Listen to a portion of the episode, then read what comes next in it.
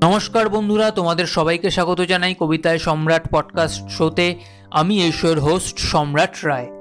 বন্ধুরা, আজকে আমি আবার একটি নতুন এপিসোড নিয়ে তোমাদের সামনে হাজির হলাম।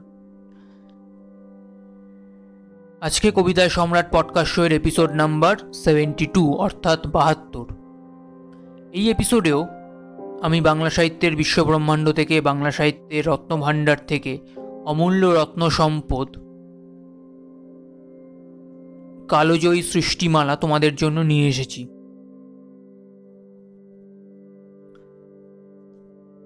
আজকে বাংলাদেশের এক কিংবদন্তি কবি, এক অমর স্রষ্টা, এক জিনিয়াস সাহিত্যিক, এক কালোজয়ী সৃষ্টিকর্তা। তাঁর কবিতা তোমাদের সামনে আজকে আমি নিয়ে এসেছি। কি অপূর্ব চিন্তাভাবনা, বিচার বিবেচনা, বিশ্লেষণ, পর্যবেক্ষণের সমন্বয় এই কবিতাতে ঘটেছে, তা তোমরা শুনলেই বুঝতে পারবে। হৃদয়স্পর্শী, প্রচণ্ড, গভীর অর্থবহ, অপূর্ব, অনন্য সাধারণ এই কবিতা। সেই কবিতাই আজকে আমি তোমাদের সামনে পাঠ করব। তাহলে এবার বলেই ফেলি, সেই বিখ্যাত কিংবদন্তি কবির নাম, সেই অমর স্রষ্টার নাম হল আল মাহমুদ এবং তার রচিত সেই অনন্য সাধারণ, অপূর্ব, গভীর অর্থবহ, গভীর বিশ্লেষণী কবিতাটির নাম লোকে যাকে প্রেম নাম কহে। তাহলে অযথা সময় নষ্ট না করে, অযথা বাক্য ব্যয় না করে এবার সরাসরি প্রবেশ করব আমি কবিতায়। এই গতির মধ্যে মনে হয় কি যেন একটা স্থির হয়ে থাকে।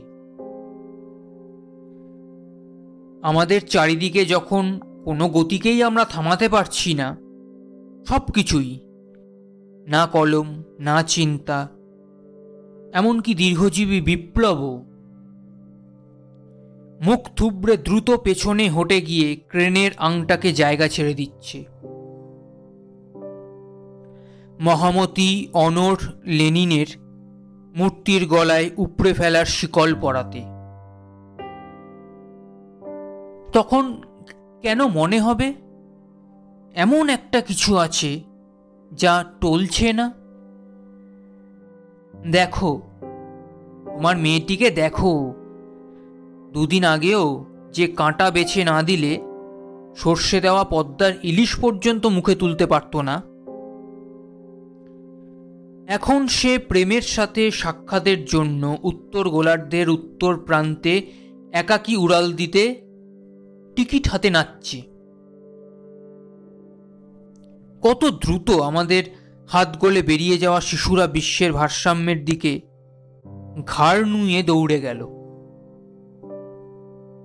আর আমরা ভাবলাম গতি জীবন। গতি যদি জীবন, তবে তোমার আমার মধ্যে সুস্থিরতা কি আর অবশিষ্ট থাকে? এখন তুমি একটা চাদরে নকশা তুলছ। আর আমি দেখছি তোমার সর্বাঙ্গে লাবণ্যের ঘামে স্থির ছায়ার স্থবিরতা। তোমার আত্মার ভেতর থেকে বেরিয়ে এসেছে তোমার অমৃতের আধার দুটি। যা সন্তানের লেহনে, পানি আর তৃপ্তিতে অফুরন্ত। ও আমার অবাধ্য দৃষ্টি। তুমি স্থিরতার বেদির ওপর এই বিশ্বময়ীকে দেখো। লোকে যাকে সুখে ও যন্ত্রণায় প্রেম নাম কহে।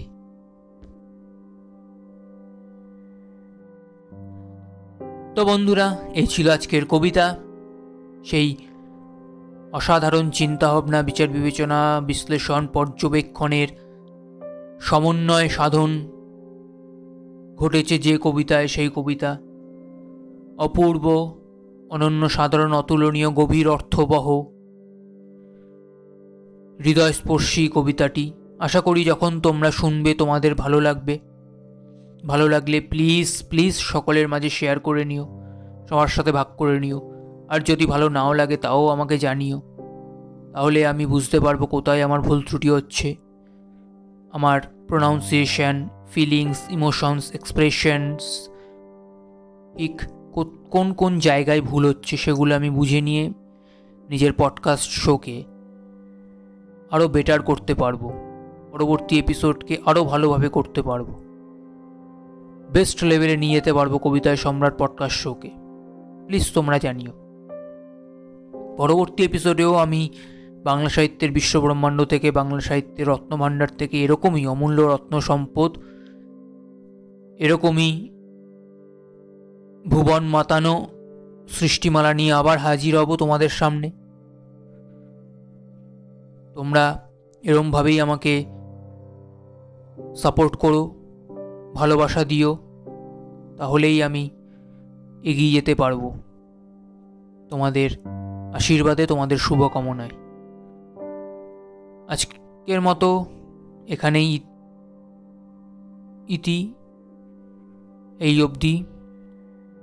পরবর্তী এপিসোডে আবার দেখা হবে। ততক্ষণ অবধি সবাই ভালো থেকো, সুস্থ থেকো, সুখ, শান্তি, খুশি, আনন্দে ভরপুর মাতোয়ারা হয়ে থেকো। আসি love you all tata bye by